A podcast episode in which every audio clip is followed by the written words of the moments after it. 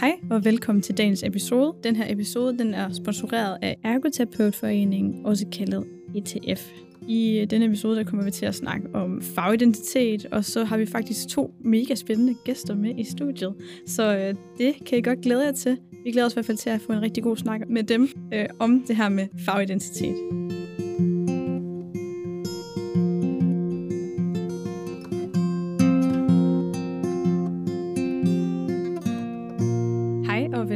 Dagens episode. Vi er jeres ergoterapier, og jeg hedder Lærke.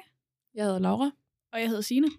Og øh, som sagt, så skal vi i dagens episode snakke om øh, det her med fagidentitet. Vi har jo de her to mega øh, seje ergoterapeutstuderende med i dag, som er vores gæster i den her podcast-episode. Hvem er det? Ja, det er jo lige det. Hvem er det? Fuck, det er spændende. I må gerne sige jeres navn. Jeg hedder Sandra, og jeg læser over i København på Københavns Professionshøjskole på 4. semester. Jeg hedder Ulrik, jeg læser på 7. semester ude på UCN. Og, I Aalborg. Ja, i Aalborg, det er rigtigt. Ikke i København, det kan man nok godt høre. Og øh, tusind tak, fordi I er kommet her i dag. Vi har glædet os til at snakke med jer i dag, fordi at øh, vi skal jo snakke lidt om øh, både fagidentitet, og så skal vi faktisk også lidt ind på ETF. Men før vi kommer så langt, så vil vi faktisk gerne lige høre lidt mere om jer, fordi det er jo ikke bare tilfældigt, at øh, vi har jer med i studiet i dag. Jamen, øh, både Sandra og jeg, vi er ansat som studieambassadør, og vi laver egentlig også en masse forskellige ting udover det. Jeg er også en del af Spot Europe, som jeg lige vil smide slag ud for nu, når vi alligevel står her. Det er en frivillig organisation for studerende, der er ergoterapeuter i Europa. Så hvis nu er jeg interesseret i det, så kom lige ind og kig Mm. på vores hjemmeside. Øh, men ellers så er vi jo egentlig dem, der skal bygge bro mellem øh, uddannelserne og ergoterapeutstuderende og ETF. Så det, man siger, det, det er mange forskellige funktioner, og den er egentlig lidt løs, og vi har været med til at definere stillingen, fordi det er en del af et pilotprojekt lige nu, Ah. som ETF har sat gang i. Som Ulrik siger, så er vi øh, studieambassadører for Ergoterapeutforeningen. Vigtigt lige at sige, at ETF lige er forkortelsen for Ergoterapeutforeningen. Udover vores øh, arbejde som studieambassadør, så arbejder jeg også som studenterunderviser i anatomi på første semester ude på KP. Og øhm, så er jeg øh, mentor for nogle nye studerende øhm, også. Og jeg bruger noget tid også i de ergoterapeutstuderendes råd, som vi har ude på campus. Ja. ja. Ej, hvor fedt. Så I er virkelig også engageret i, i noget ud over studiet. Er det noget sådan, altså nu er jeg bare nysgerrig, er det noget sådan studiet har sådan henvist jer til, eller er det sådan noget, I selv har opsøgt, eller? Jeg har, jeg har selv opsøgt alle mine muligheder, fordi der Ja. er desværre ikke øh, så meget, der foregår Nej, ude på UCN. Nej. øh, ekstrakurrikulært. Det ved jeg ikke, om I kender til. Nej. det, der er mange muligheder her, det er bare med at gribe dem. Ja, at de kommer også nogle gange, men man skal selv Ja. opsøge dem, tror Ja. jeg. Så nogle gange så underviserne, de tager også fat i en eller uddannelseslederen. Mm. Ja. Jeg har lige været med til noget paneldebat, der har jeg været med til et par gange. Det er Ja. så på grund af, at uh, UCN's kontor har kontaktet mig, eller uddannelsen. Så okay. Man bliver lidt opsøgt, men uh, det kunne godt være mere, tror jeg. ja, man skal lige vise flaget først. Man skal ja. Ja. vise sådan, jeg er typen, der har interesse i at lave noget andet, og så, Ja. så kan mulighederne godt komme til en. Ja, det lyder meget som det samme på KP, Ja. ja. vil jeg sige. Der er nogle af underviserne, der hiver fat i en og tænker, ej, det kunne være meget fedt, hvis du lige søgte den her stilling. Men det kunne være lækkert med sådan en liste, hvor det bare stod det hele på. Du kan lave det her, hvis du er Mm. Ja. interesseret i det Ja. her, og så kører man bare afsted. Ja. Det er de faktisk lidt forsøgt på på VIA. I hvert fald en ekstra ting, man kan lave. Så er det sådan en, øh, simpelthen bare sådan en de sender ud, og så er der forskellige mm. tilbud på Var skolen. det også den, der hang ud på toilettet? Øh, det med Ja, kalender, det er kalenderen. Der. Nå, okay, Det er faktisk noget andet, men det er jo også lidt det samme, at de er simpelthen gode til at informere om, hvad det er, man skal. Det er, nogle fedt. engagerede øh, studerende, vi Det har er nogle dag. engagerede gæster, vi har med i studiet i dag. Ja. Og nogle engagerede podcast øh, ja, ja. Overtak. vil jeg sige. Du lige tilbage der. Det er vi meget glade for.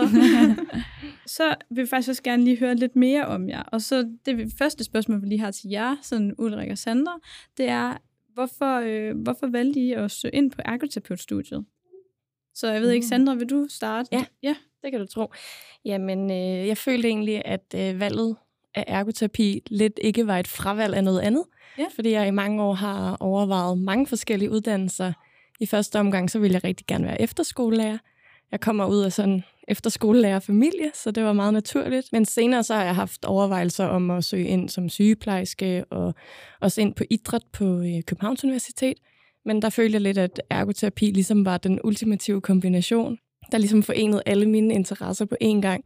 Både det humanistiske og det samfundsfaglige, og så også alt naturvidenskabeligt. Så det var egentlig derfor. Og så synes jeg bare, at det er fantastisk at kunne være med til at hjælpe mennesker tilbage til deres hverdag, til det, som der giver mening i livet. Mega fedt. Hvad med dig, Ulrik? Jeg var egentlig kommet ind på fys til at starte med, og jeg har altid også haft lyst til at lave noget, hvor man kunne hjælpe andre. Og øhm, jeg var egentlig også interesseret i at læse antropologi og mange andre ting, øhm, som lå lidt inden for mine interesseområder. Og så fandt jeg lidt ud af ergoterapi igennem en lidt speciel måde, fordi jeg havde en kammerat fra gymnasiet, jeg mødte til karneval. Og vi var begge to, øh, kan man sige, godt medtaget på det tidspunkt. Og jeg spørger hvad laver du egentlig nu? Jeg har ikke set ham i et års tid, eller to. Og så siger han så, ja, men øh, han, øh, han var begyndt at læse til ergoterapeut, og jeg spørger, hvad er det? Siger han, det ved, det ved jeg ikke, han går på andet semester nu. Så han, øh, det gjorde, at jeg blev nysgerrig på, hvad er ergoterapi egentlig, og så søgte jeg ind på det, og kom ikke ind på fys alligevel, fordi jeg så valgte at ikke at møde op til mit første dag, fordi jeg tænkte, det var ikke det, jeg ville.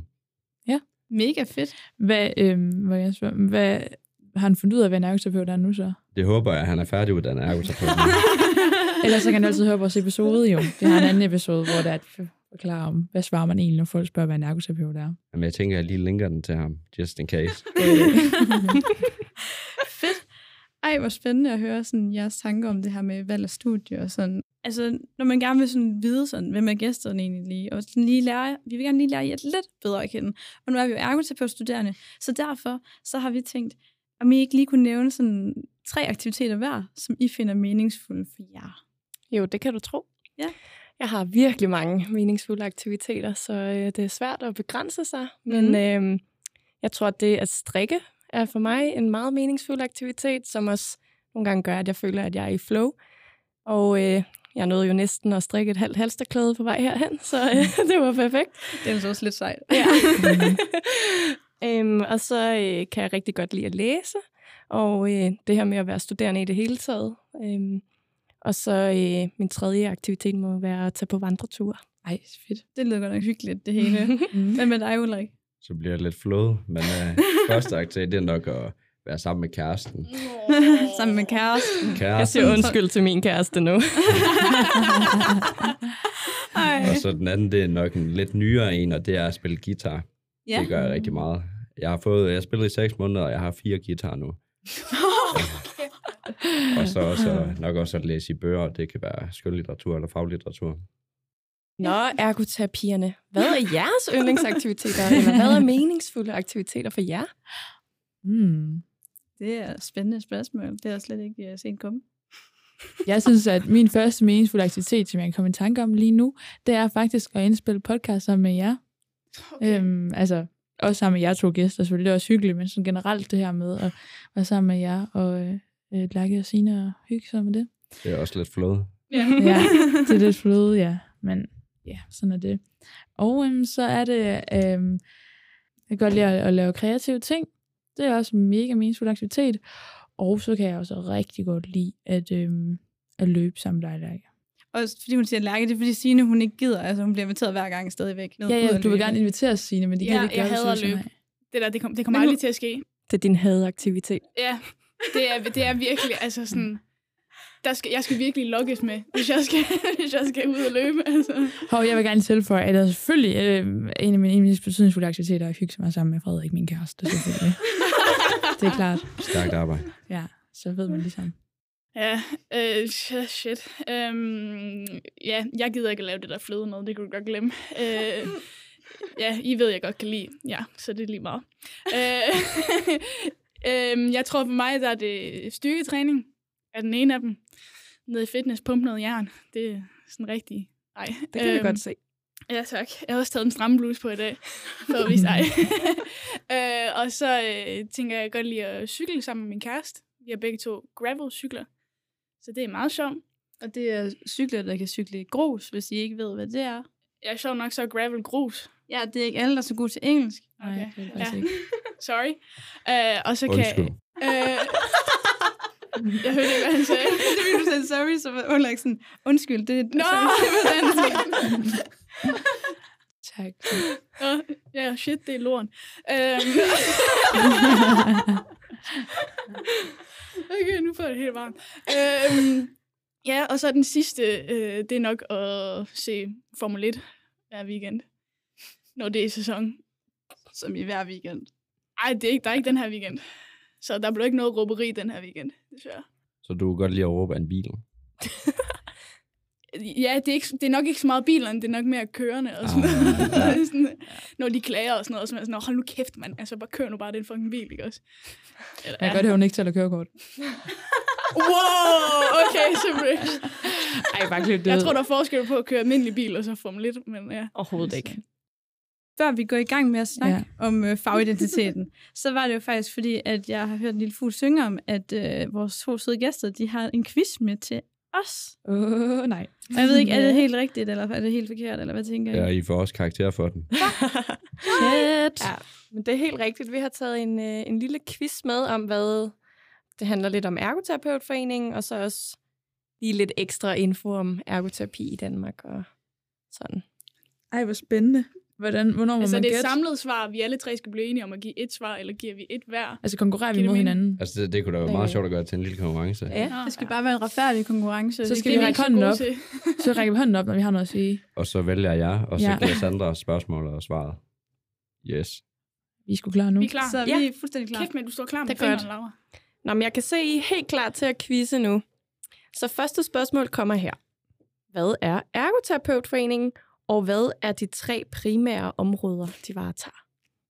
Jeg tror, den får du. Okay, så må jeg kan.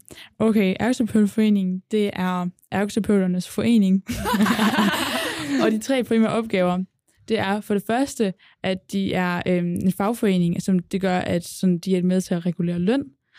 Og sådan en anden ting er, at de øhm, kæmper for, øh, for ergoterapifaget i Danmark.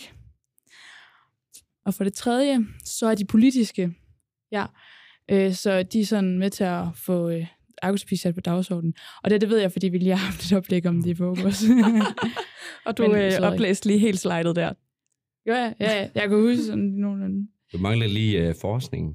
Ja, Nå, den ja, tænker jeg også. ja, men det er jo- så ja. det været det jo fire, 100, så. 100. Jamen, jeg tror, at de Er det to sidste, du nævnte, var meget politiske begge to, måske. Okay, ja. Men du får den alligevel. Ja. Yes, Det man. var smukt svar.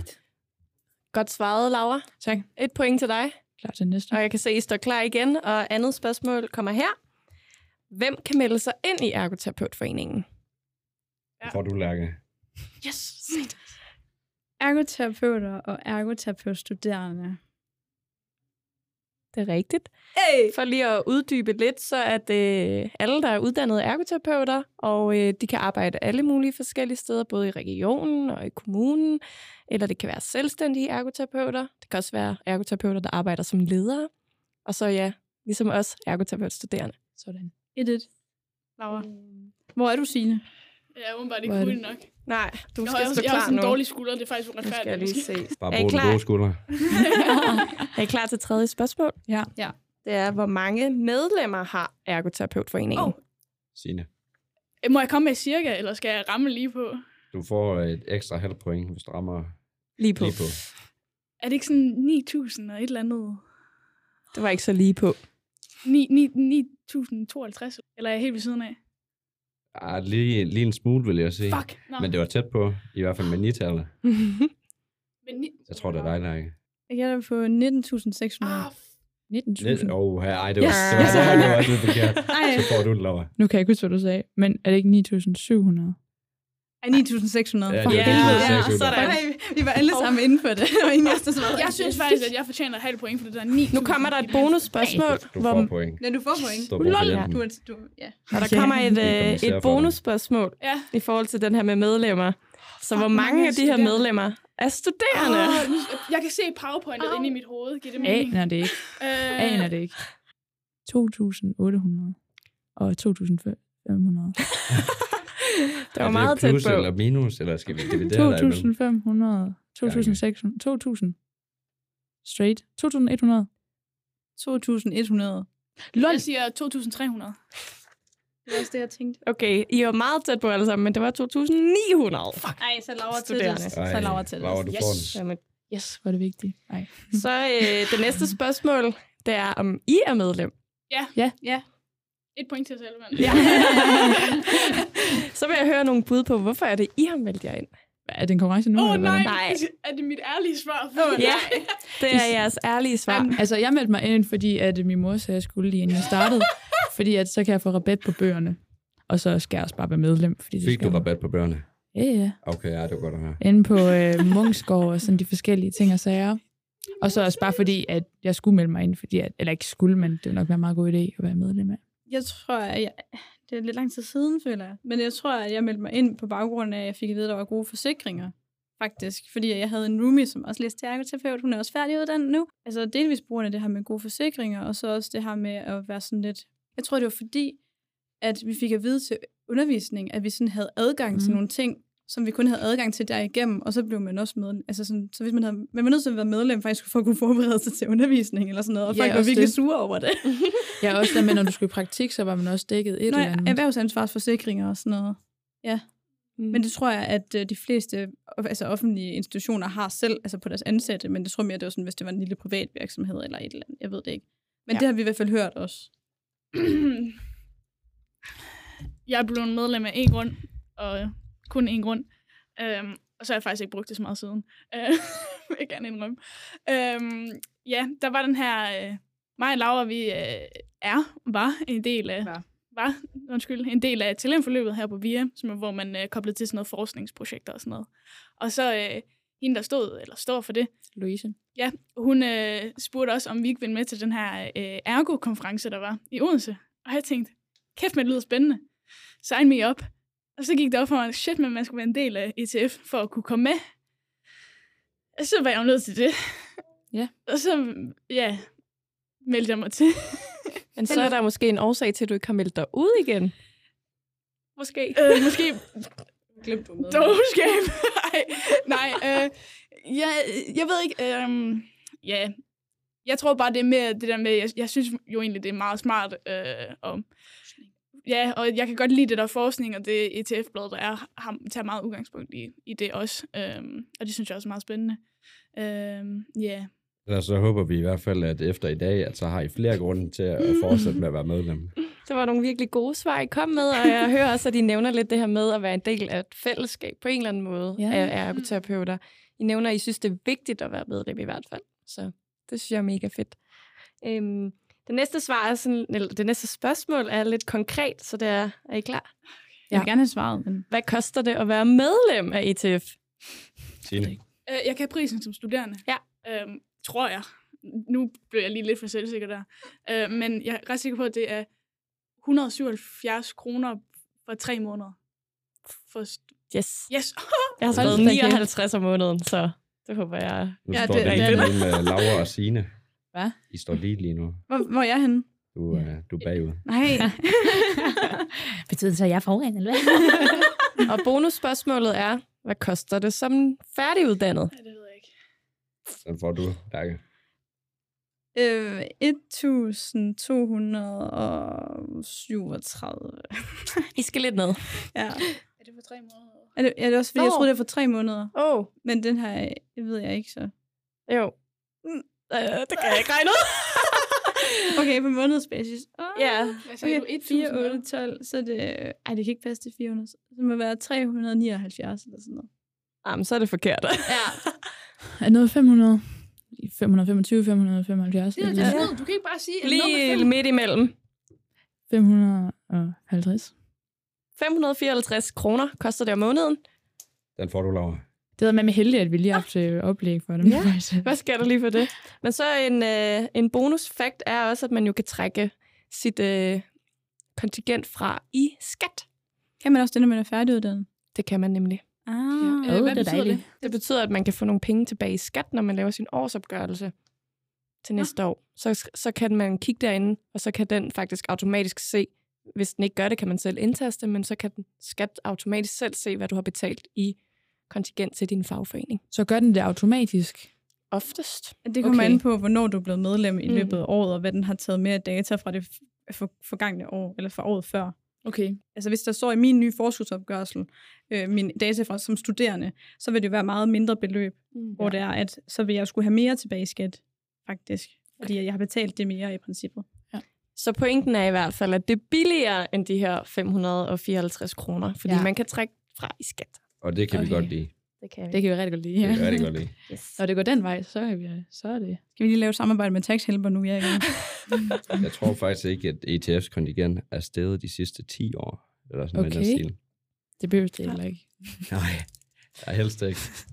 Så er der øhm, Det næste spørgsmål hvad kan man bruge en fagforening til? Jeg tror, at det var, det var dig. Og Øh, man kan bruge sin fagforening til mange ting. Øh, blandt andet at forhandle sin løn, få hjælp til det, også få hjælp til at sætte den, sådan, sin løn, når man er ude. Sådan, hvad, hvad er det for mig? Så kan man bruge den til at øhm, få viden inden for ergoterapi. Og så kan man få hjælp til jobansøgninger. Men først så vil man gå igennem DSA og sådan noget der. Men man kan også godt spørge ETF om det. Skal jeg give et mere svar for det rigtigt? Nej, Det var nogle meget gode bud. Ja, Okay. det var egentlig meget gode bud. Altså, der er også noget som ansættelseskontrakten, kan du også få set igennem. Vi har ja. også vores lønberegner. Øh, Der er faglig sparring og faglige forer. Der er nogle kurser og arrangementer, man kan være med til. Nå ja. Ja, ja, så der er lidt af det hele, men øh, Kan du ikke se listen fra hendes powerpoint Jo. jo, det, det er lige præcis. Det kan jeg, Og- og jeg og der har er mange lige- punkter på. Og der er lige kommet en helt ny, en helt ny hvad? en helt ny, et helt nyt fora. Fagligt Fora. selskab. Fagligt selskab. Hvad er det for noget, det Ordet, tilbyder? det, det kan være, Ulrik, du lige vil uddybe det. Ja. Jamen, det vil jeg gerne. Nu er jeg selv medlem i et fagligt selskab, og det er neurehabilitering. og det er jo fordi, det er det, jeg er interesseret i at arbejde med, når jeg er færdig. Så giver det lidt mening, at man måske allerede har netværket, mødt nogle af dem, eller i hvert fald har læst om noget af det, der foregår i neurehabilitering i Danmark, og holder sig lidt up to date på det. Øh, og kan også melde sig til deres arrangementer og kurser. Jeg ved ikke, om I er med i nogle faglige selskaber, eller har kendskab til dem. Nej, jeg har i hvert fald ikke kendt det første gang i onsdags, jeg lige hørte om det, og nu okay. Her, hvor vi snakker om det. Jeg tror, der er 14 faglige Ja. ja. selskaber lige nu med smerterehabilitering, der lige er kommet til. Jeg kan så Ja. ikke huske navnet på dem alle sammen. Men øh, mig og Lærke snakkede faktisk om her, inden øh, vi begyndte at indspille, at øh, det kunne være, også være spændende med et øh, fagligt forhold altså til studerende. Ja. Altså sådan på tværs af campus og så videre, fordi Mm. altså, jeg føler nu, når vi snakker med jer, og vi har haft de her møder op til det her, øh, ja, den her episode, mm. så har det været nogle virkelig spændende øh, diskussioner, vi har haft, og faglige diskussioner, som jeg synes, det ville da give god mening. altså, Det var også, øh, det var også derfor, at ETF de startede det her pilotprojekt med Mm. at få to studieambassadører. Vi har selvfølgelig så ansat 15 timer om måneden cirka. Men vi arbejder på, at på vores nye hjemmeside, at der kommer et helt... Øh, univers, online univers for studerende. Ja. Hvor Ja. der er sådan historier fra studerende og ting, Mm. du kan læse om, eller måske Mm. komme i kontakt med, eller Ja. finde praktikpladser, der kunne være spændende at være med til, der måske er lidt anderledes. Øh, jeg vil også gerne tilføje, at før jeg søgte, eller jeg tror allerede, jeg var søgt ind for at være ærlig, øh, så var jeg sådan, åh, jeg kan vide, hvad en ergoterapeutstuderende laver i løbet af en dag. Og så prøvede jeg at google på YouTube, eller Google søge Ja, på det YouTube. jeg faktisk også. Sådan noget med, om der var nogen, fordi jeg ved, at der er nogen for sådan fys og så videre, og sygeplejersker og sådan noget. Men der var ikke noget for ergo, så det var måske også noget, mm. man kunne gøre. Ja. Ja. Jeg sådan prøve at finde ud af, hvad fanden, og er der noget? Ja. Men så kan man bare høre vores podcast. Men spændende at høre, at de faktisk arbejder med det aktivt øh, Mhm. mm-hmm. inde i ETF øh, på flere parametre i forhold til det her med inddragelse af studerende. Jeg er lidt nysgerrig på i forhold til det her Fora, som du er medlem af. Hvad, nu, hvis man nu står som studerende og tænker, "Mm, det lyder spændende, men hvad består det i? Skal man til nogle møder? Skal man, øh, skal man på en eller anden måde få lov til at komme ind i fællesskabet? Eller hvordan fungerer det sådan for dig? Du søger om, at du gerne vil være med i de faglige forer igennem ETF's hjemmeside, mener jeg. Nu er det ved at være længe siden, jeg meldte mig til. Øhm, og når du kommer med, så får du deres nyhedsbrev. Jeg ved ikke, om det to gange om året eller sådan noget. Og så Ja. får du også noget med nogle arrangementer og kurser. De, jeg ved ikke, om de også kører dem lidt forskelligt, de faglige form. Ja. Øhm, ja, og så kan du selv vælge, om du vil tage med til noget, for det koster stadig penge, men du får ofte en billigere pris som studerende. Og så også alt efter, hvorhen i landet det ligger og sådan noget. Men jeg, jeg synes, det er rart med de her nyhedsbreve, Ja. hvor at folk, der er med i selskabet, de skriver ind, og så er det jo relateret til det emne, man er interesseret i. Og man kan sige, man kan sagtens læse journals omkring øh, neurorehabilitering, og ergoterapi og videnskabelige artikler og bøger, men det er lidt noget andet, når man får det direkte fra dem, der arbejder med det. Ja. Så er det lidt mere praksisnært nogle gange. Og det er også lidt sjovt at høre om, fordi det er jo i Danmark, hvor forskning og bøgerne og sådan noget, det kan være lidt for over det hele. Når man selv er færdiguddannet, så kan man faktisk som medlemmer, hvis man er 4-5 medlemmer, der tænker, der er ikke noget form på det her, jeg er mega interesseret i, så kan man faktisk skrive til ETF og starte det op, så længe man bare Okay. har den her bestyrelse. Skal vi lave et forum om fagidentitet? Det er Eller fagligt. podcast making. ja, ja. Formidling inden for ergoterapi. Der er Ja. mange gode muligheder. Yes, det er der i hvert fald. Men tilbage til quizzen. Tilbage til quizzen. Og det er faktisk, øh, det handler lidt om det samme. Og jeg kan se, at øh, der er nogen, der er meget klar her i øh, podcaststudiet. Og øh, det næste spørgsmål, det er, hvad kan man så bruge ETF som, som studerende? Nu går det meget Øh. langsomt her. Oh, Fuck, øh, Der er noget, det Laura sagde, man kan få rabat på bøger, og man kan deltage i nogle webinarer og sådan de forskellige arrangementer, der er inden for ETF, og man kan jo tydeligvis også melde sig ind i nogle af de her fora, der findes, og ja, og så er det jo lidt billigere som studerende, det var en fordel, men sådan, ja, det var lidt øh, lige. altså, alt det, du sagde, det var i hvert fald rigtigt. Ja, Ja. ja, vi Du får i hvert fald point for det. Det trængte du også til. Åh, oh, nej. Ja. oh shit. Du blev lige glad og så, nå, nå okay. Men øh, meget af det, du nævner, er rigtigt, og øh, der er også en del flere forskellige fordele. Øhm, for eksempel har jeg selv lige fundet ud af, at man faktisk igennem ETF kan skrive sig op hos PKA, det der pensionsfirma, Nå ja. til Mm. studieboliger. Det er i København og i Aalborg. Øhm, ja. Så er der jo også, øh, så får man fagbladet Nå, ja. Og Meget- forskningsmagasinet. og forskningsmagasinet Yes. en gang om året. Øhm, og så er der også mulighed for at være medlem af Forbrugsforeningen. Hvad er det? Nå, er det det der, de har lige sådan tilføjet lavkagehuset, eller sådan noget, snakkede de om, da de var Åh. herude på skolen. Det kan være. Hvad Ja. er det? Jamen, det er sådan en øh, forening, man kan melde sig ind i, når man er medlem af faktisk mange forskellige fagforeninger. Og så kan man få rabat på alle mulige forskellige ting. Som tur til Legoland, eller hotel, øh, overnatninger. Og Chokoladeboller i lavkagehuset. For eksempel- Ej, hvor lækkert.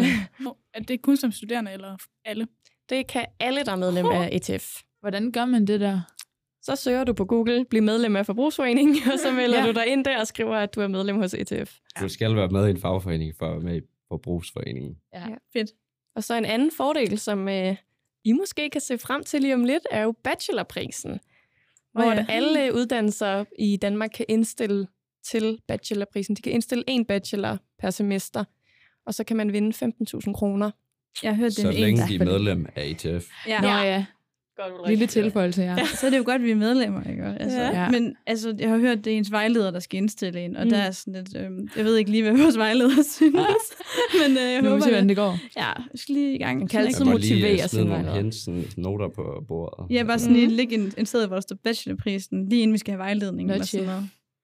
God Nej, idé. det var bare lige, ja. Så kommer der... Øh, oh. Nå ja, og så i... Øh, nu snakkede vi jo lige om, at hver uddannelse kan indstille den her bachelorpris. Mm. Så hvor mange ergoterapeutuddannelser er der i Danmark? Den tror jeg, den får du, Lærke. Ni. Fuck, jeg var... Er det kun syv? Ej, jeg lå... Jo, jeg troede, jeg fik lige to. Jeg siger Laura. 10. okay, 11. Seks. Inde på øh, uddannelsesguiden, 14. så står der 8. Oh, Ej, så jeg er ikke syv og ni. Jo. Ej, Men så hvad, hvad er der? Jeg tror ikke, at nogen af jer kan være bekendt for et point for den der. Den går ikke. Okay. Den går til mig. Så når du får så får jeg andet point. Så er Det jeg ikke, os så er jeg ikke bag os længere. Men så længere. hvad er der? Der er København, Der er ikke. Aalborg, Aarhus. Er det ikke ja. Næstkilde? Næstved. Jeg okay, det er Okay, vi siger jo lige dem alle sammen. Så der Ja. er Aalborg, vi starter nordligt, og så går ned igennem Danmark. Aalborg, Holstebro. Ja.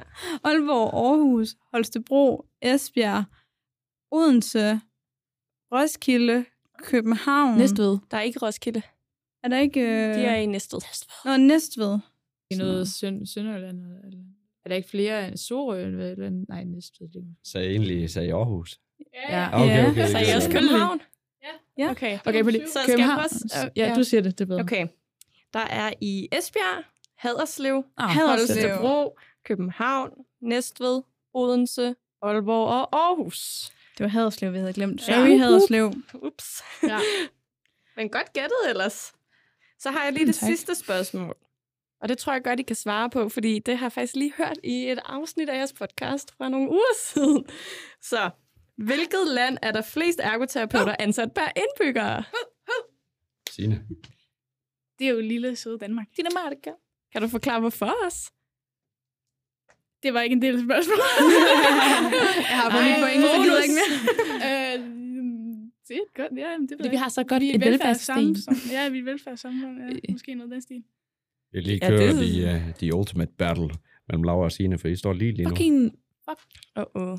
Jeg siger bare tak for i dag. Skal vi gøre det? Skal, skal vi så forklare, hvorfor? Og det var Lærke. Er Lærke, det, hun er gået hjem nu. Okay, men det er måske også lidt for, forkert formuleret spørgsmålet. Øhm, Nej, nej. mm, mm. Okay, så bare svar. hvad er det for et Ja. spørgsmål? I må gerne svare på, hvorfor det er sådan. Det er fordi, at vi har, vi har sagt, at det er en professionsbachelor. Er det fordi, vi har sat, at lavet en professionsbachelor? Er det fordi, vi har en fagforening? Nej. Er det fordi... Er det ikke bare, fordi vi er et, vel, altså, vi er et velfærdssamfund? Og, altså sådan, Jeg synes, det er nogle Ja. ja. rigtig gode bud, og jeg er da også enig i, i dem. Men det er faktisk på grund af færøerne. Det er der, de har Færøerne? allerflest Den var- øh, ergoterapeuter Men det vidste jeg jo en godt, men jeg var Mm. slet ikke med i det Ja, her. ja, ja, ja, ja. Jeg vidste det altså. Jeg vidste det også Jeg godt. siger så- derovre, ikke også? Ikke så Vi kan selvkritisk. også slå sten, saks, papir om det sidste øh, point. Jeg gør kan vi lige godt. det. Det kan vi godt. Gå lige hen til den samme. Kan det ikke gå over til Laura Vi så? kan godt finde Okay, mig det. og Signe. Jeg I synes, siger en det også. brudkamp, det vil være mere passende. En Nej, det tør jeg ikke. En brudkamp. Jeg går, jeg for skulderen, hvis vi laver brudkamp. Uh-oh. Okay, vi slår sten, saks, papir nu. Øhm, Okay. Er I klar? Og for, for Er at det se, på hvem nu, der har vundet. eller er det på, På nu. sten, saks, papir nu? Nu, ja. Okay. Sten, saks, papir, nu. Fuck, jeg tabte. Pistet af. Ja! Alle, de tager saks Så til vi- at starte med, så skal vi altid. Så vinderen af quizzen er... Laura. Laura. Det er flot arbejde. Woohoo! Så bliver det en god dag. Så du er øh, hermed erklæret ETF-ekspert. Tak. Og den første taber var mig. Så. og så kom Lærke til allersidst. Du behøver faktisk ikke engang komme op i din bachelor nu. Du har bestået. Ja. Kan I ikke bare give mig den der bachelorpris der? Altså, gid. få 15.000 kroner. Du skal også dele den med din gruppe. Ja, så er det, mange I ved, er har i grupperne? Bare ud af, af ren altså sådan nysgerrighed. Øhm, hvis man gerne vil vinde den der bachelorpris, mm. skal alle i gruppen så være medlem? Ja, ja det skal Okay, okay, lige være ja. sikker. Ja, det vinder jeg. nok Så hvis lige. det Det kan nå, øh, det kan nå at melde sig ind endnu. Ja. Så hvis ens vejleder lige er sådan helt henkastet og spørger sådan, er I egentlig medlemmer af ETF alle sammen? Så kan det jo godt have noget at gøre med det. Noget med det at gøre. Det har hun ikke gjort. Nej. Det kan jo også være, at du skal Endnu. sige til dine øh, gruppemedlemmer, at øh, hvis nu man melder sig ind, og vores bachelor bare er mega god, så kan man vinde 15.000 kroner. Ja, det er den, der motiverer, ikke? Så, så jeg gør det. Ej, Sandra og Ulrik, tusind, tusind tak for jeres quiz. Det var Ja. mega fedt, og vi føler virkelig, at øh, vi er blevet klogere på, hvad ETF er. Øhm, men tak for at, øh, at fortælle noget om ETF, og hvad vi kan bruge det til som studerende, og alle de gode fordele, der er ved at være medlem. Der var mange af dem, faktisk, som vi heller ikke kendte til.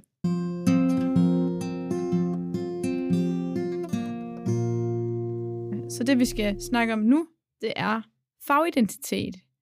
Og øh, ja, hvad er fagidentitet egentlig for en størrelse, og hvorfor er det vigtigt, at vi snakker om fagidentitet? Er der nogen af jer, der har et bud på det? Jamen, det handler jo egentlig om at have en tilknytning til det fag, vi er i, som er ergoterapeuter. Ja. Helt kort og godt. Hvordan, tilknytning. ja, jeg tænker Mhm, også Det giver tilknytning. god mening. Kan du sådan definere det nærmere, sådan, hvordan tilknytning til faget? Jamen, øh, hvis vi skal snakke ergoterapi, så kan vi snakke om, at det bliver en del af vores aktivitetsidentitet, eller identitet generelt, at vi er ergoterapeuter, ja. Og vi laver ting, som ergoterapeuter laver, og er interesseret i ting, som ergoterapeuter kan eller vil lave. Og man Ja. kan sige, det, det, er jo, det er jo mange ting, det rummer over, også i forhold til, hvad man ellers er interesseret i, ud over det. Spændende. Og hvad, hvad tænker du, Sandra? Jamen, jeg synes, det er nogle gode pointer, du har, Ulrik, og jeg, jeg tænker også selv, at det er noget med at høre til et sted. Vi har snakket mange gange, Ulrik og jeg, om det her med, at man kan bare se, at fyserne, de er fyser. Ja. Øhm, og at øh, ergoterapi er jo sådan et bredt fag. Nu ved jeg godt, I har haft en underviser, der på et tidspunkt sagde i en af jeres episoder, at det jo ikke var så bredt, Ja, men at man kan arbejde mange Ja. forskellige steder. Øhm, og på den måde er faget også bredt. Og der er så mange forskellige interesser, man selv kan tage med ind i ergoterapi, så derfor kan det være lidt svært måske at finde rundt i, hvor man selv lige hører til henne. Ja. Og det vil jeg sige er jo noget af det smukke ved ergoterapi, men også måske nogle gange det, der begrænser os lidt i forhold til, når vi skal videreformidle vores fag. Og det er jo også noget, det vi har snakket om, fordi folk de forventer, når vi er studieambassadører, at vi er meget politiske. Og Ja. jeg er overhovedet ikke politisk i den forstand, Mm. mm. men jeg går meget op i fællesskab og Ja. ja. sammenhold. Og det er også noget, det Sandra går meget op i, i hvert fald i Mm. det her tilfælde. Ja. Så måske noget andet privat, ikke? det, det siger jeg kun, fordi jeg kender Sandra, og jeg ved, hvad hun laver i sin fritid. Nå, Altså udover at strikke og... ja. jeg tænkte, så er der noget andet privat, der kan ikke lide fællesskaber. Nej. Øh, men ja, vi, altså, vi har snakket meget om, ikke, at øh, når man starter på, når man, starter, når man ser en fysisk, så er det tit øh, gutten med pumpede muskler og tatoveringer, mm. ikke, og i træningstøj. Du sidder og beskriver dig selv, bortset lige ved træningstøjet. Men, øh, jeg, Men han jeg startede jo også med at søge på, Ja. øh, Ja. søge Der ind skal på jeg fys. også ud. Undskyld, Ja, jeg snakker startede med at søge på fys, og så fandt jeg ud af, at man skulle rende rundt i underbukser, og så tænkte jeg, ah, okay, det var jeg ikke klar til endnu. fair nok. Men det er jo det samme med sygeplejersker. Der er også lidt Ja. ja. en type, man har et billede i sit hoved. Ikke? Det her det er en sygeplejerske. Nu vil jeg Ja. ikke sige hvad, fordi jeg vil heller ikke fremme stereotyperne. Nej. Sammen med en radiograf, der har vi også lidt en stereotyp for, hvad det er. Ja, en Ja. læge og advokat, Ja, ja. og altså alle de der Mhm. større professioner. Og i ergoterapien, der startede jo lidt med det der beskæftigelsesterapi og håndterapi ja. og sådan noget. Det er der, vi, vi kom fra. Men øh, man kan sige, den stereotyp, synes jeg ikke passer helt i dag. Men det er stadig lidt den, der lever videre. Så jeg ved i hvert fald, jeg har svært ved at se mig selv i den. Jeg tror ikke, Sandra har lige så svært ved at se sig selv i den, nu har hun struk, øh, strikket Ja. et øh, halvstørklæde her på vejen af. Men hvad med jer? Hvad tænker I? Har I øh, kan I se jer selv i en eller anden stereotyp for ergoterapi, eller har I en i jeres hoved, når I tænker ergoterapeut? Hvad for en stereotyp er der for en ergoterapeut? Altså, jeg ved ikke, om den her episode den er ude på det her tidspunkt, men vi har lige her den anden dag indspillet en episode med en fysioterapeut. Okay, den er ude. Nice. Øh, og hun nævnte det her med, at, øhm, at en af de fordomme, de havde, det var, at, øhm, at vi var dogne, Mm. og sådan, at vi var langsomme og sådan nogle ting. Og det synes jeg jo ikke. Jeg er nu nævnt jeg lige styrketræning og cykling, som det er godt et af mine, øh, mine meningsfulde aktiviteter, så jeg synes, det Ja, jeg tror, der er mange, der har sådan nogle fordomme, øhm, som jeg, jeg ser mig ikke i dem. Altså sådan Jeg kan godt-. Jeg kan godt se mig selv i det der med, at man øh, på en måde, øh, lidt som de også, sådan lidt øh, går op i, at alle skal have det godt på en eller anden måde, og ser meget sådan øh, kreativt på tingene, og sådan. Det synes jeg godt, jeg kan identificere mig med. Jeg føler faktisk, de fordomme, du nævner øh, med, at man er doven som ergoterapeut, dem kender vi også til i København. Ja, ja. øh, dem har man i hvert fald også hørt fra nogle fyser øh, på en eller anden måde. Men at det, som der jo netop er, er fælles for alle os ergoterapeutstuderende og ergoterapeuter, er jo, at man gerne vil gøre noget for sundhed. Ikke nødvendigvis som en styrketræning, Bevægelse. præcis, ja, Ja. bevægelse, men sådan mere i, vi tænker i, at sundhed jo er alt, hvad vi gør i løbet af vores dagligdag.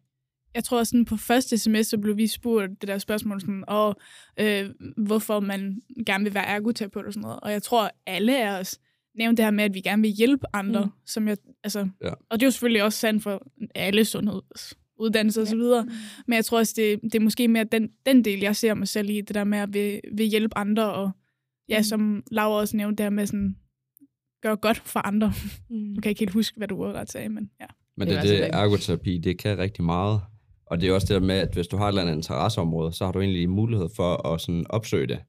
Nu, vi, vi snakkede sidste gang, Sandra og jeg, sidste uge, da vi mødtes, omkring, at hvis nu man er til det kreative, eller håndværk, Ja. ja. eller træning, mm. eller mad og teknologi, eller opfindting, eller sport, eller musik og natur, og øh, psykologi, eller eller andet, så kan du, altså du kan, du kan sådan gå ind i de her områder Ja. ret nemt fra ergoterapien. Det kan du også fra som psykolog, eller øh, som fys eller noget, men det er virkelig bare en nem overgang, når man er ergoterapeut, og sådan søge ind i sine interesseområder, og så tilføje det til ergoterapien, eller opbygge det derfra. Ja. Og det er også derfor, jeg tænker, at ergoterapeut er egentlig generelt sådan ret alsidig.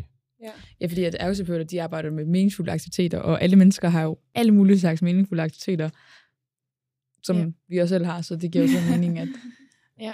Øhm, også i forlængelse af det, så øh, nu har jeg læst jeres artikel, som er i ETF Fagbladet, øhm, og der kom jeg sådan til at tænke på, at også der jo Ulrik sådan lidt i den her episode har også nævnt det der med neurorehabilitering og så videre, hvor altså, jeg tænkte på, om det er med til at styrke din faglige identitet i forhold til Sandras, altså som, hvor du ikke rigtig har nævnt et område, og måske også er lidt, øh, altså du går på fjerde semester, så er der også stadigvæk et stykke tid endnu, før du er færdig. Øhm, og jeg tænker på, om det her med, at man ligesom har et område, man er specielt interesseret i, om det er med til at styrke ens faglige identitet.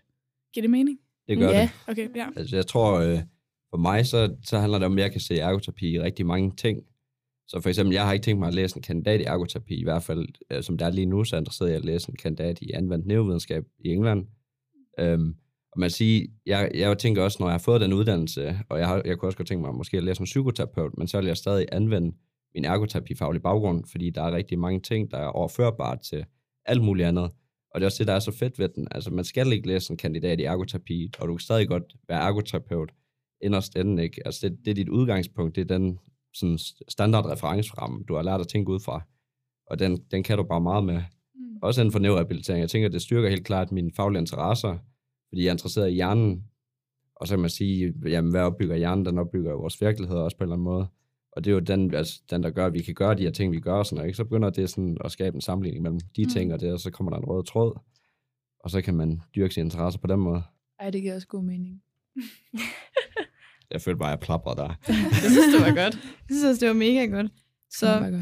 Det, der sådan er vigtigt for os alle sammen i forhold til det her med fagidentiteter, som vi er begyndt at tale ind i, det er det her med de her forskellige fællesskaber, som du også nævner, Ulrik, at Sandra også har, har interesser i. Og ja, og at det her med både med fællesskaber og så også det der med at finde sin niche inden for ergoterapi, og det er også det der sådan, at jo, ergoterapi er simpelt i den forstand, at vi arbejder med aktiviteter, men det er alligevel så bredt for den, den enkelte kommende, eller er, altså allerede uddannet ergoterapeut, og så finde ud af, hvad er ergoterapi for mig, fordi det er jo det, der gør en, det til den del af ens identitet, som er ens fagidentitet, som også er med til at altså blive skabt igennem de her fællesskaber og, og alt det her. Så derfor er det mega vigtigt, fordi det kommer også til at, at afspejle sig i, hvordan vi arbejder for som ergoterapeuter, og hvad for nogle uddannelser vi vælger, som du siger, Ulrik.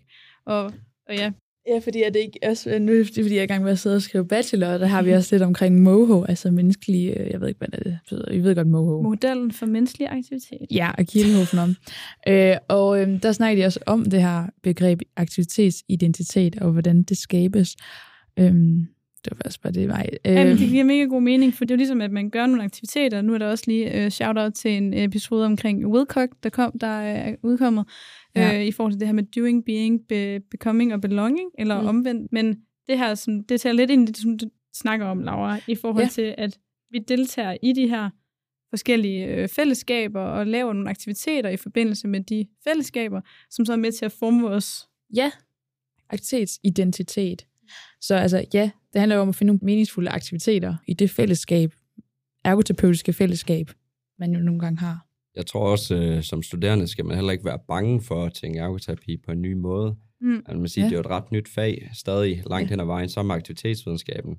Kielhofen, og jeg, jeg mener, jeg hørte historien om, at de kom frem til Moho ved at sidde på en, en øh, restaurant eller noget og skrive det på en serviet. Hold da kæft. Eller sådan Ej, ikke? Jeg ved ikke, om det er rigtigt, men jeg mener, at jeg har hørt det. Jeg har godt nok skrevet lang tid, for det er fandme en lang bog. Ja, men, okay. Mange Jeg tror, jeg skrev hele bogen den aften på servietten. De skulle, de skulle have mange servietter, det var måske billigere bare at nappe dem fra forskellige spisesteder. Men i hvert fald ikke, altså man skal ikke være bange for at have de diskussioner og tænke på en ny måde, og det er også det gode ved, at ergoterapeuter også søger lidt i andre retninger, men hiver ergoterapien med dem. Fordi at, øh, man siger, det er også den måde, at faget det kan blive udvidet på, og også at man kan se sig selv i det nemmere, end at man skal Ja. tvinge sig selv til at passe ind i en boks, At, at det kan passe til mange typer mennesker, ergoterapi, øh, hvis du lader den, ikke? hvis du lærer den. Mm. Ja. Det er også ret spændende i forhold til det her med, vi snakkede om fordomme og stereotyper og sådan noget, at, at der er jo ikke noget, der er endegyldigt for, hvad, det, hvad der afspejler en ergoterapeut, eller hvad der afbilleder en ergoterapeut. Så det der med, at man netop altså, har så mange forskellige muligheder inden for det. Jamen, jeg tænkte også lidt i forhold til det her med at finde sin fagidentitet. Lige nu for mig handler det ikke så meget om, i hvilken retning af ergoterapi jeg skal gå i, Mm. men det her med at være ergoterapeut studerende. Ja. Så det her med at finde en identitet i at være ergoterapeut studerende, fordi at der er så mange brede områder, eller der er så mange områder i ergoterapi. Øhm, Men alligevel med en fælles kerne, nu kommer jeg til at Ja, tænke på det, du har snakket om med. Tina Helle, hun sagde, at vi kan mange forskellige ting, men at vi har det til fælles, at vi arbejder med meningsfulde aktiviteter. mm. Så ja, der er stadig noget fælles at, ko- at snakke om og være en del af. Men jeg, kan- jeg kan godt lide det, Ulrik også lige sagde, det der med, at den kan farve ens identitet, hvis man lærer den. Jeg synes bare, det Ja. var meget smukt sagt. Ja. Vil jeg gerne lige.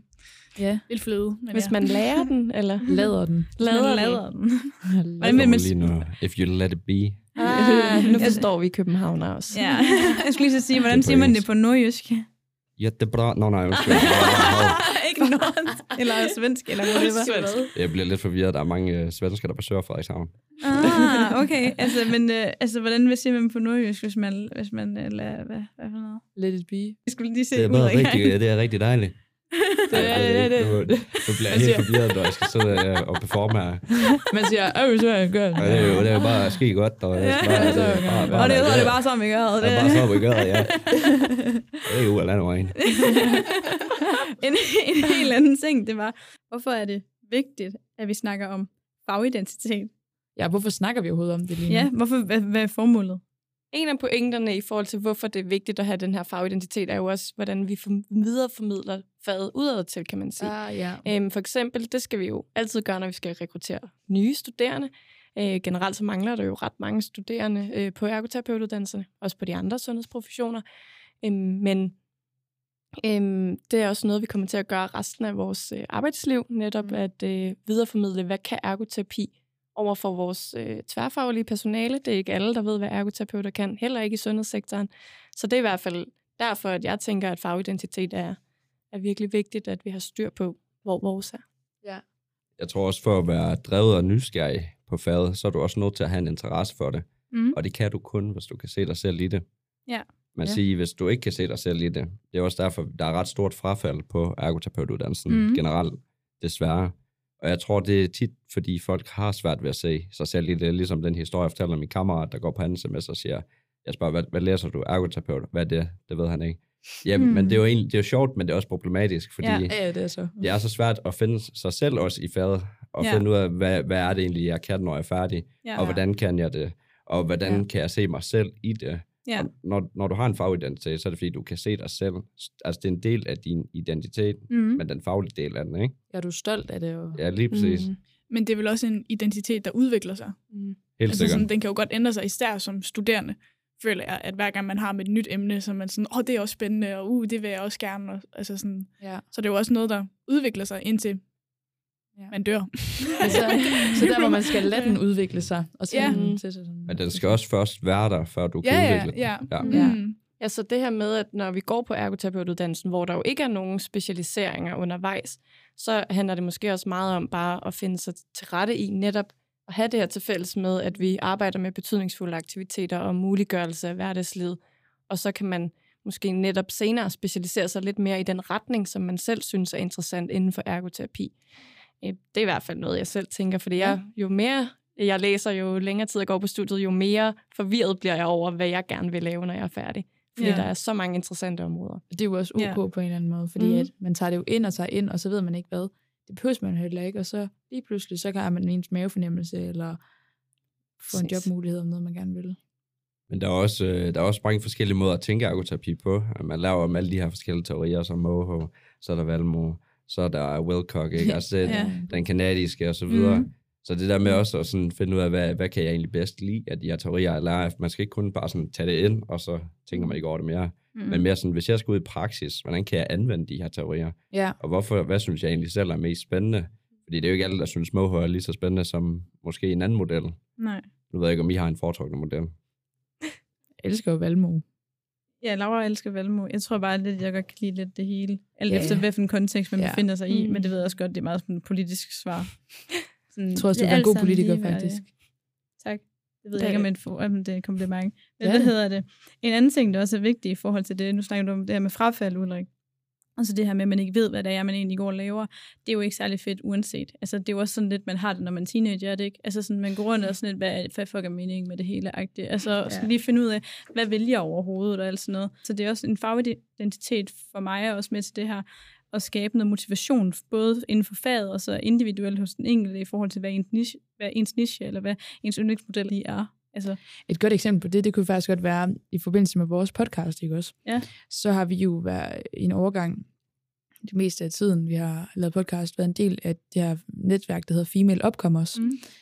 Øh, og der kan jeg huske, når vi har været til de tidspunkter og snakket med dem, det er også en form for fællesskab mm. for øh, unge stu- øh, kvindelige studerende, der har startet noget op. kvindelige iværksættere. Ja, øhm, så bliver man mega motiveret, kan jeg huske, vi har snakket om efter ja. de gange, fordi man ligesom har snakket om det i et fællesskab og engageret sig i det og sådan noget. Og det er nok også den samme effekt, det kunne være fedt at have omkring lidt mere med ergoterapi også. Ja, lige præcis. Ja. Så hvis vi skal udpege tre gode pointer til, hvorfor det er vigtigt at have fokus på fagidentitet, og hvorfor det er vigtigt, at vi snakker om det i dag, så er det, Jeg tror, den allervigtigste, og Ja. det var lidt i forhold til det, du nævnte før, Ja. og det er også det, vi ved i dag, at mange unge faktisk stopper på et job, hvis de kan se mening i det. mm, Og tænker, det er præcis det samme, der gælder for uddannelse. ja, Ja. Jeg tænker, mening, det er det allervigtigste. ja, At mening med, kunne se sig altså, selv i det. ja, så Ja. fagidentiteten er med til at skabe mening, Mm.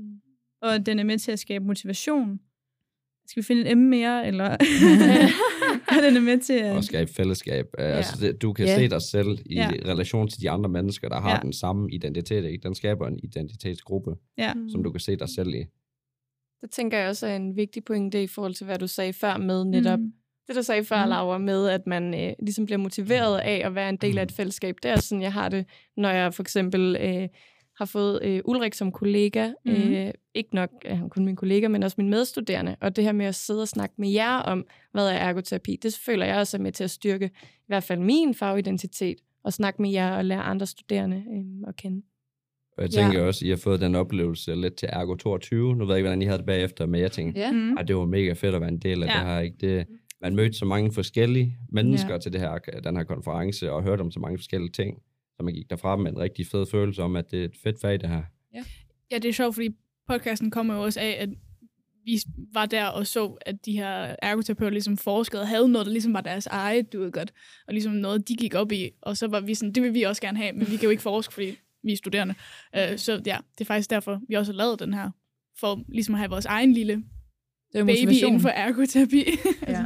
Man kan også sige, altså jeg kan også huske, at vi snakkede meget om det her, men når man kommer fra sådan en konference, hvor vi er så mange mennesker samlet om noget, som der giver mening, og som motiverer os i et større fællesskab, bare lige for lige at bruge alle ordene her, så, øh, så havde vi også den her faglige stolthed. Virkelig sådan, okay, vi laver vildt mange ting, og vi laver vildt mange fede ting, og vi Ja. har nogle vildt dygtige ergoterapeuter derude, der arbejder virkelig hårdt på at altså, virkelig anerkende faget og udbrede det.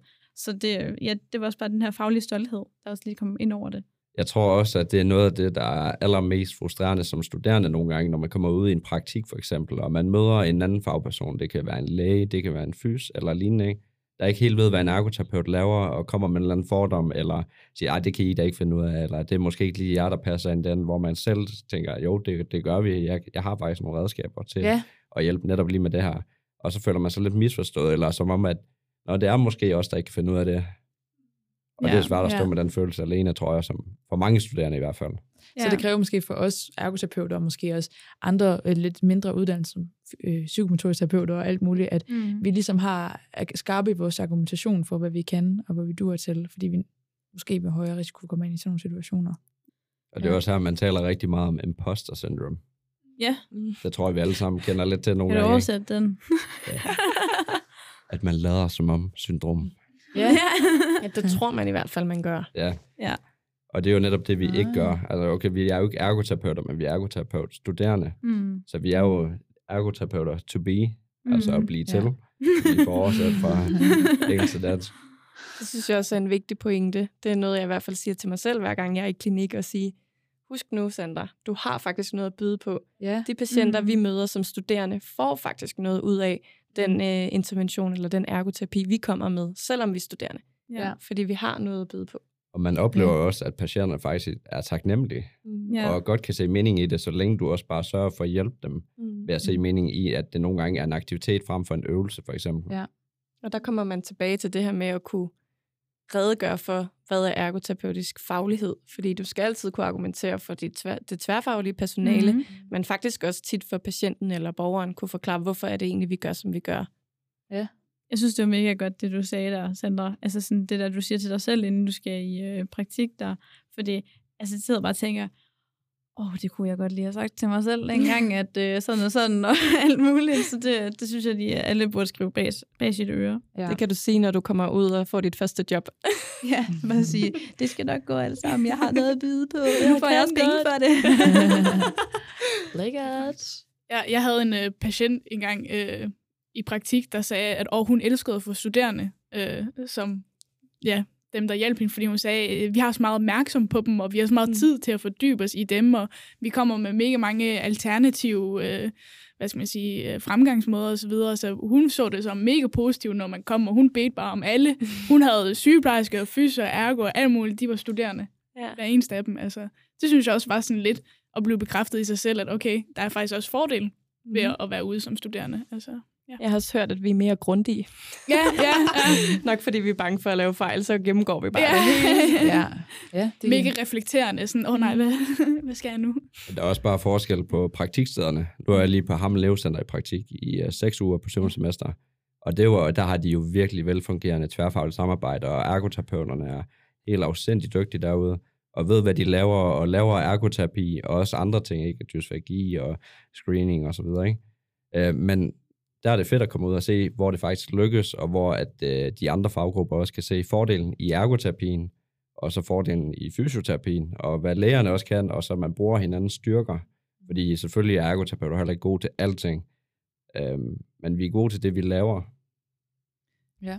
Ja, der er desværre mange steder, hvor ergoterapeuter er helt alene. Altså, hvor de er den eneste.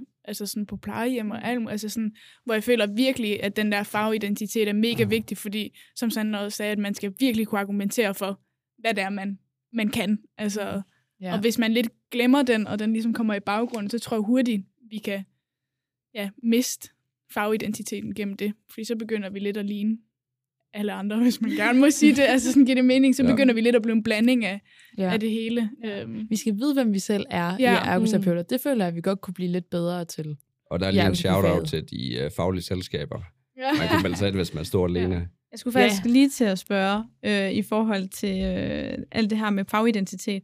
Og nu har vi snakket om, hvad, hvad er det, og hvorfor er det vigtigt? Og sådan virkelig komme omkring nogle gode ting. Især det her både med motivation og mening og fællesskaber. Og så i den forlængelse, så tænkte jeg også på, sådan, hvordan kan ETF øh, bidrage til at skabe øh, den her fagidentitet? Ja. I forhold til de her tre parametre, vi sådan virkelig har sagt, det, det er noget, der er vigtigt for at skabe den her gode fagidentitet. Den måde, som ETF sådan gør det primært på, jeg tror, der er en af de vigtigste ting, det er jo egentlig det politiske arbejde, som Ja. blandt andet Tina og Margrethe og sådan nogle laver. Fordi man kan sige, det er jo det, der er med til at fremme øh, fortællingerne omkring ergoterapi mm. til de Mhm. politikere, der skal tage beslutninger i sundhedsvæsenet, Ja. Mm. er virkelig dygtige til. De er meget out der, ude der på, på dansk, og laver en masse forskellige ikke for at, at promovere faget, også på den politiske agenda. Så det man siger, det er det første trin. Vi er nødt til at snakke om ergoterapi, mm. og det er Mhm. nødt til at være en del af de her beslutninger, der bliver taget i sundhedsvæsenet. Ja, og øh, en af de andre øh, emner var det her med fællesskaber. Og der er fagforeningen jo også et fællesskab, og vores fagforening øh, er jo kun et fællesskab for øh, ergoterapeuter, så det er en monofaglig fagforening. Øhm, og det er ligesom også den eneste anden øh, forening, der er for ergoterapeuter. Mm. Øhm, og det, som vi i hvert fald har opfordret øh, ETF til mange gange, og sammen med ETF er ved at planlægge nogle arrangementer, der også kun er for studerende, Ja. sådan at vi for de studerende kan være med til at skabe en fagidentitet og øh, styrkelse af fællesskabet hos øh, de, de studerende. Ja. Jamen, det giver god mening. Altså også i forhold til det her, vi snakker med frafald og sådan noget. Hvis nu man kunne være lidt skarp på at, at give de studerende noget sådan af det her, den her lille bid af fællesskab eller øh, mening, og, og, og så skabe den motivation for, at de så altså gerne vil blive ved og har en større indsigt i, hvad, hvad de egentlig kan tilbyde ind i det her fag. Og det tænker jeg også, at jeres podcast, Ergoterapierne, er med til at styrke hos de forskellige studerende. Det var derfor, vi var interesserede i jer til at starte med. Vi har Tak. lidt et fælles øh, formål. Men man er Ja. jo nødt til at differentiere lidt også i, imellem ergoterapeut studerende og ergoterapeuter. Ja. Selvom det er den gruppe, vi arbejder hen imod, og nu er vi jo snart selv en del af den gruppe. Ja. Og så er slut med at være podcasten for de studerende. Kun ja. i hvert fald, de må selvfølgelig stadig lytte til den, tænker jeg. Mm. Men, men man kan sige, det er jo godt, at der er nogle studerende, der sådan er, lidt- viser sig, ligesom vores politikere gør. Ja. Så har man nogen, man kigger hen imod og siger, okay, de. Ja. de er også studerende ligesom mig. De kan nogle ting, som jeg måske ikke kan, og jeg kan måske, jeg vidste måske nogle ting, de allerede vidste, også som de snakker om. Det er jo mega fedt. Så, Der stopper du bare sådan. Ja. så det er jo mega fedt. Det er jo mega fedt. Så havde nordjyden ikke mere at sige. Slut med det. Slut med det. Nej, så det, der er jo mange gode muligheder, hvor ETF også byder ind i forhold til det her med at skabe noget fagidentitet. Det er bare at gribe dem til de studerende, der sidder derude. Ja, og så der blad der, det giver jo også noget. Altså. Ja, det gør det da. Altså, man kan sidde og læse det og kigge ind i, og sådan, er det noget, jeg vil arbejde med? Eller okay, det er faktisk ikke kun mig, der har tænkt det, eller forholde sig til de forskellige øh, aktuelle problematikker og emner, der er oppe, både forskningsmæssigt og, og i ja. Den daglige praksis. Man føler også lidt opdateret på, hvad der foregår lige nu Lige i feltet, så føler man sig lidt måske lidt mere en del af det. Og... Og så har vi været langt om, rundt omkring det her med fagidentitet, og hvorfor den er så vigtig, og lidt om, hvad ETF gør for at skabe fagidentitet. Men hvordan skaber vi vores egen fagidentitet? Vil du starte, Laura? Yes. Øhm, det er for det første, nu ved jeg godt, jeg også nævnte podcasten som sidste gang. Det må sådan- du gerne nævne, Men det er hyggeligt. jeg synes, det giver faglig identitet at være med i den her podcast, fordi der føler man også lidt, at man er med til at kæmpe for øh, faktisk lige, lige præcis det, som vi snakker om i dag. Det er også lidt vores ambition, så det, det, det er jo ligesom det, der også driver en, at man føler, at man kæmper for faget, og tænker over, hvad er faget for en størrelse, og hvor kommer det fra, hvor skal vi hen, og engagere sig i det på den måde. Ja, så det er i hvert fald noget, der skaber fagidentitet for mig. Og så også selvfølgelig, at jeg har en, deltaget i en masse forskellige ting på skolen. Det er i hvert fald noget, der skaber fagidentitet for mig. Hvad med dig, Sandra? Jeg tror, noget af det, som der har været med til at udvikle min fagidentitet, eller været med til at forme den lidt, er, at jeg også har nemlig engageret mig i nogle ting på mit studie. Jeg sidder også i de ergoterapeut studerendes råd, hvor jeg lige er blevet valgt som næstforperson. Øhm, og det har i hvert fald givet mig nogle nye fællesskaber med nogen, øh, som også brænder for ergoterapi, og som også brænder for at lave noget politisk, og måske også øhm, netop være med til at skabe noget på studiet, ud over det obligatoriske undervisning. Og så det arbejde, som Ulrik og jeg gør i Ergoterapeutforeningen, har helt sikkert været noget, der gør, at jeg føler mig som en ergoterapeut studerende. Så den her rolle kommer virkelig frem, synes jeg, øh, ved det. Og så tror jeg bare, at muligheden for at få altså, dykke lidt mere ned i det faglige, har jeg også fået igennem mine studiejobs på studiet, med det her med, at jeg underviser på første semester i anatomi, og så er jeg også mentor for um, fire studiegrupper, der så går to semester under mig, som jeg også snakker med en del. Så det er virkelig noget af det, der har været med til at skabe min fagidentitet, som jo stadig udvikler sig. Åh oh, ja. Ja, ja, gode detaljer. Gode detaljer. Hvad med dig, Ulrik? Jeg har lavet en hel liste her. Fedt. Nej, men jeg, jeg startede egentlig allerede, inden jeg startede på studiet, da jeg vidste, at jeg var kommet ind og sådan noget, der begyndte jeg at læse basisbogen i ergoterapi. Fordi jeg tænkte, så er, man, så er man ligesom i gang og ved, hvad det handler om. Øhm, og så kan man sige, der er også noget sådan frivilligt arbejde, øh, jeg har været med i. Øh, for eksempel det her med at være med i bestyrelsen på den europæiske studerendesorganisation for ergoterapi under ENODE. Og så også være med til konferencer. Jeg er også med til WFOT i Paris. Og selvfølgelig Ergo 22. Øh, læse faglitteratur og øh, fagblad og sådan noget. Ja, og så også være med i de faglige selskaber, og man sige, jeg synes også, det var fedt at være med i en praktik i udlandet, der fik man også virkelig en mulighed for at sådan virkelig dykke ned i ergoterapien og sådan noget, fordi man havde ikke rigtig andet at lave, når man var så meget alene, ikke? Det lyder lidt trist. Men det, det var det altså ikke. Det var, det var meget hyggeligt. Men du fik skabt din fagidentitet. det, det hjalp i hvert fald, synes jeg, fordi der var også en anden måde at være ergoterapeut på. Hvor var du henne i øh, praktik i udlandet? Det var i Belgien. Ah, Ja. Så det var en by, der hed Hasselt. De har lavet deres egen sådan, øh, ergoterapeutiske redskab. Og det var, det var ret sjovt, for så skulle man lave sådan en aktivitetsprofil. Det var den måde, man sådan ligesom prøvede at være ergoterapeut på forskellige måder også. Socialpsykiatri. Det er lidt sjovt. Ja, det var meget sjovt. Mm. Ej, fedt. Så der er lidt forskelligt, øh, du har gjort for at styrke din fagidentitet. Bare opsøgt interesser. Ja, Ja. og så er du en mand af mange, af mange interesser. Man kan også godt sige, at hvis man nu sidder her som lytter og tænker, "Åh, okay, øhm, jeg skal lige gøre rimelig meget for at finde min fagidentitet. vi har også godt sagt tidligere i en episode, at det er en meget engageret øh, ergoterapeut-studerende, vi har med. Hvis man synes, at- at Sandra og Ulriks forklaringer er sådan rimelig ambitiøse. Altså, jeg er måske en af dem, der ikke har gjort så meget. Um, altså, Ja. jeg vil gerne indrømme, min, min fagidentitet i starten af uddannelsen var meget præget af Laura, der sagde, ej, skal vi ikke melde os til det her? Og så mig, der bare sagde ja. Uh, jeg satte mig ikke ind i det overhovedet, så det... Fællesskaber. Ja, så det var sådan noget som øh, det der talentforløb i forhold til forskning og kvalitetsagenter, hvor Laura nu har efterladt mig øh, var en del af planen. del. Øhm, så ja, den kom nok lidt på grund af Laura. og så Laura kom også med ideen med den her podcast, som helt klart har hjulpet mig rigtig meget, men jeg tror for mig at min fagidentitet stadigvæk meget fluffy, tror jeg. Øhm, jeg så den ene dag synes jeg noget er spændende, og så synes jeg noget andet er spændende, og ja, jeg ved ikke helt rigtigt, hvad jeg altså gerne vil arbejde mig målrettet mod øh, i forhold til ergoterapi, som er lidt dumt, når man øh, er færdig i januar. Øh, det er jo lige om lidt, øh, og jeg er stadigvæk ikke helt ved, hvad jeg vil. Men jeg føler også, at det er det fede ved det, altså ved faget, at jeg behøver ikke at stille mig, altså sige, bange, jeg vil psykiatrien.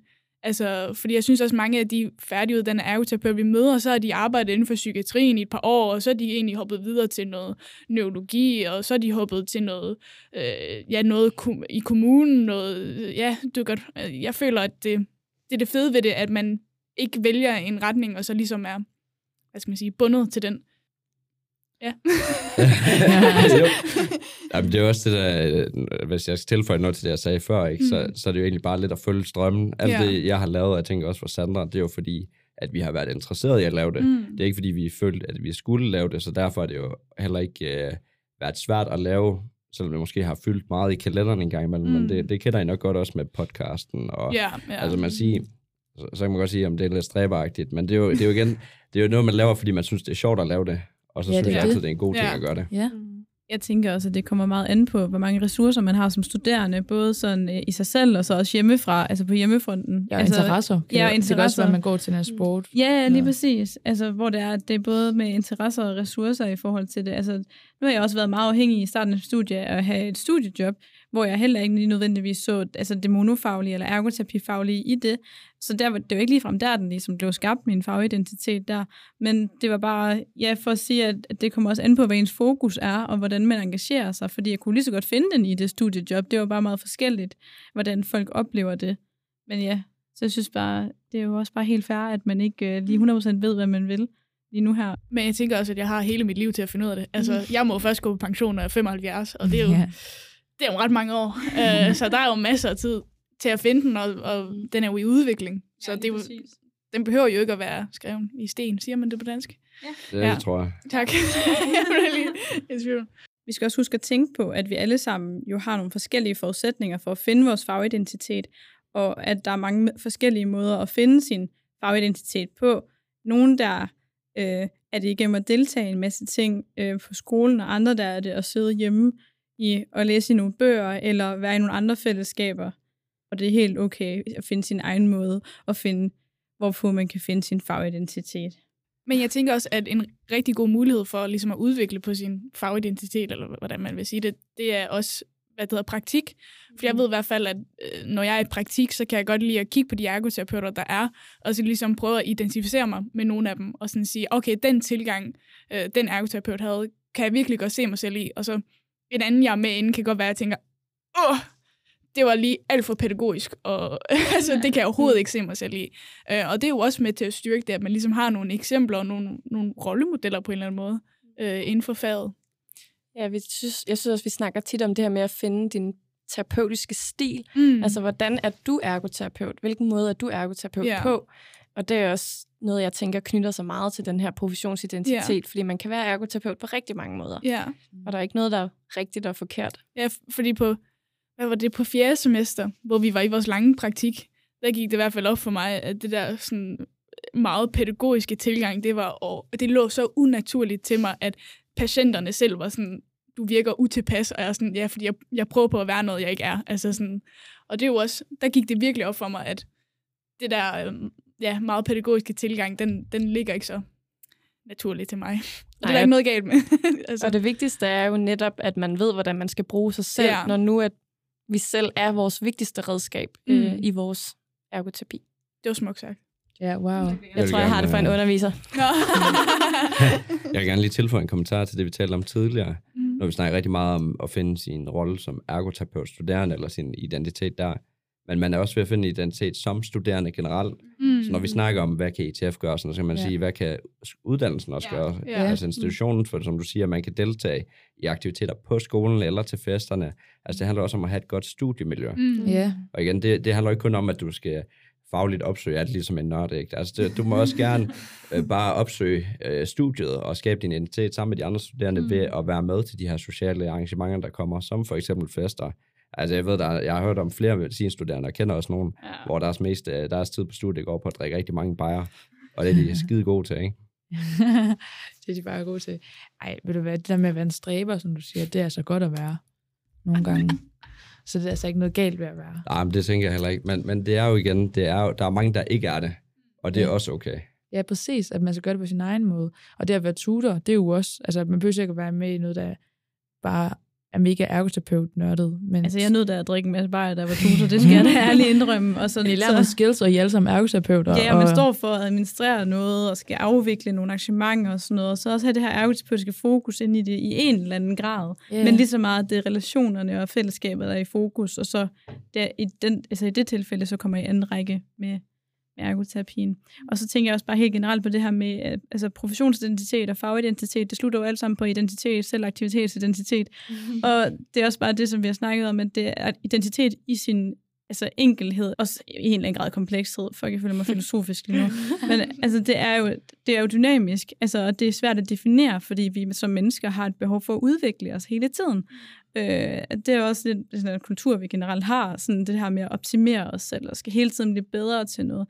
At det er jo ikke nødvendigvis det, det handler om, men bare det at kunne hvile i sig selv, og hvile i den identitet, man har, og de valg, man tager, og hvordan man definerer sig selv, og gerne vil definere sig omverdenen. Og ja, det var, det var det. Jeg tror faktisk også, det er svært ved i starten, da jeg læste ergoterapeut, at identificere som mig selv med en ergoterapeut. Ja, Fordi jeg valgte den der studie sådan lidt random. Ja. Og jeg tænkte, "Ah, det ved, jeg det ved jeg ikke lige, og sådan noget der. Det tog faktisk lang tid, før jeg sådan...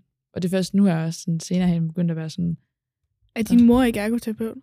jo, men det betyder, jo, men det er også noget af det, der var med til at gøre det, jo, at jeg tænkte, jeg skal jo selvfølgelig gøre det som min mor, og du ved, sådan, altså, sådan lidt, det, det kan godt være svært lige i Mm. starten at finde ud af, Så men du vil det- faktisk gerne finde din egen farveidentitet? Ja, faktisk, det er rigtigt, Stine. Det var, også, øh, det var også en af grunden til, at jeg havde sådan behov for at læse sådan basisbogen dengang, fordi jeg var Ja. sådan, hvad er det egentlig, jeg har sagt ja til at studere? Ja. Og som man siger, der stod svarene, men selv efter jeg havde læst den, så var jeg sådan, jeg tror stadig ikke, jeg ved det helt altså, det, og det gjorde jeg heller ikke. Altså, det er, selv i dag, der er jeg stadig ved at finde ud af det Ja, øh, til dels. Selvfølgelig kan jeg godt forklare det, ja jamen det er Øhm, rigtigt. Ja. men det er stadig svært nogle gange at forklare, fordi så kommer folk, hvis øh, de har været sygeplejersker, Ja. ja. øh, eller sygeplejestuderende, så kommer de hen og siger sådan, Nå, det er dig, der laver håndterapi, Mm. eller dysfagi, og så sådan, jeg har godt nok ikke prøvet det endnu, men øh, det, det kan jeg nok godt, måske, hvis jeg lærer det. Jeg føler altid, når folk kommer med sådan en, åh, oh, det er jeg, der er blank, eller et eller andet, og så er man sådan, ja, blandt andet, men så lige kommer man med Men det er mere fordi, til listen. Folk de møder os jo kun fucking to gange i deres liv, eller Ja, sådan noget. Og det ja. er så, en gang var det dysfagi, og så en anden gang var det i forhold til ja, hænder eller sådan noget. Og så tænker de, det er det, I laver. Ja, eller hjælpemidler. eller hjælpemidler. Så tænker de, det er kun det, I laver. Ja, fordi ja. hvordan skal de vide det er meget andet? Ja, ja, det er jo det. Jeg plejer at sige til folk, vi muliggør aktivitet, og så står jeg bare og kigger på dem, indtil de Ja. kommer med en eller anden reaktion. og det er oftest hvad, eller hvad? Øh, det, jeg ved ikke, det bliver meget forskelligt, hvad de siger til det. men, øh, Men er vi ved at være færdige med den her episode? det tænker jeg faktisk næsten. Jeg har måske lige et Ja. ja. citat fra en patient, vi havde inde og snakke på øh, KP. Ja. Øh, han, han, det var sådan, han havde haft en apopleksi for nogle år siden, og han fortalte så, at det var jo de her neurokirurger, der gjorde, at han overlevede apopleksien, men at det var ergoterapeuten, der reddede hans liv. Åh.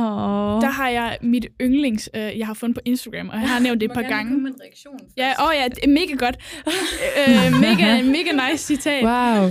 Mega nice, mega flot. Øhm, og, og det får mig til at tænke på øh, sådan et citat, jeg engang fandt på Instagram, som, øh, det var godt nok på engelsk, men nu kan jeg lige prøve at oversætte det. Jeg tror, jeg har nævnt det før i, en, i en anden Ja, det episode, men det er, at øh, læger giver dage til liv, men ergoterapeuter giver liv til dage.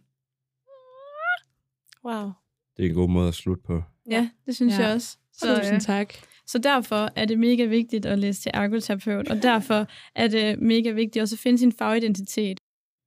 Og så skal jeg huske at sige, at den her episode den er sponsoreret af ETF. Så øh, jeg tror faktisk ikke, der er så meget mere at sige end øh, tusind tak, fordi I kom. Ultra, øh, ultra, ultra. det var, Det var sødt, ja.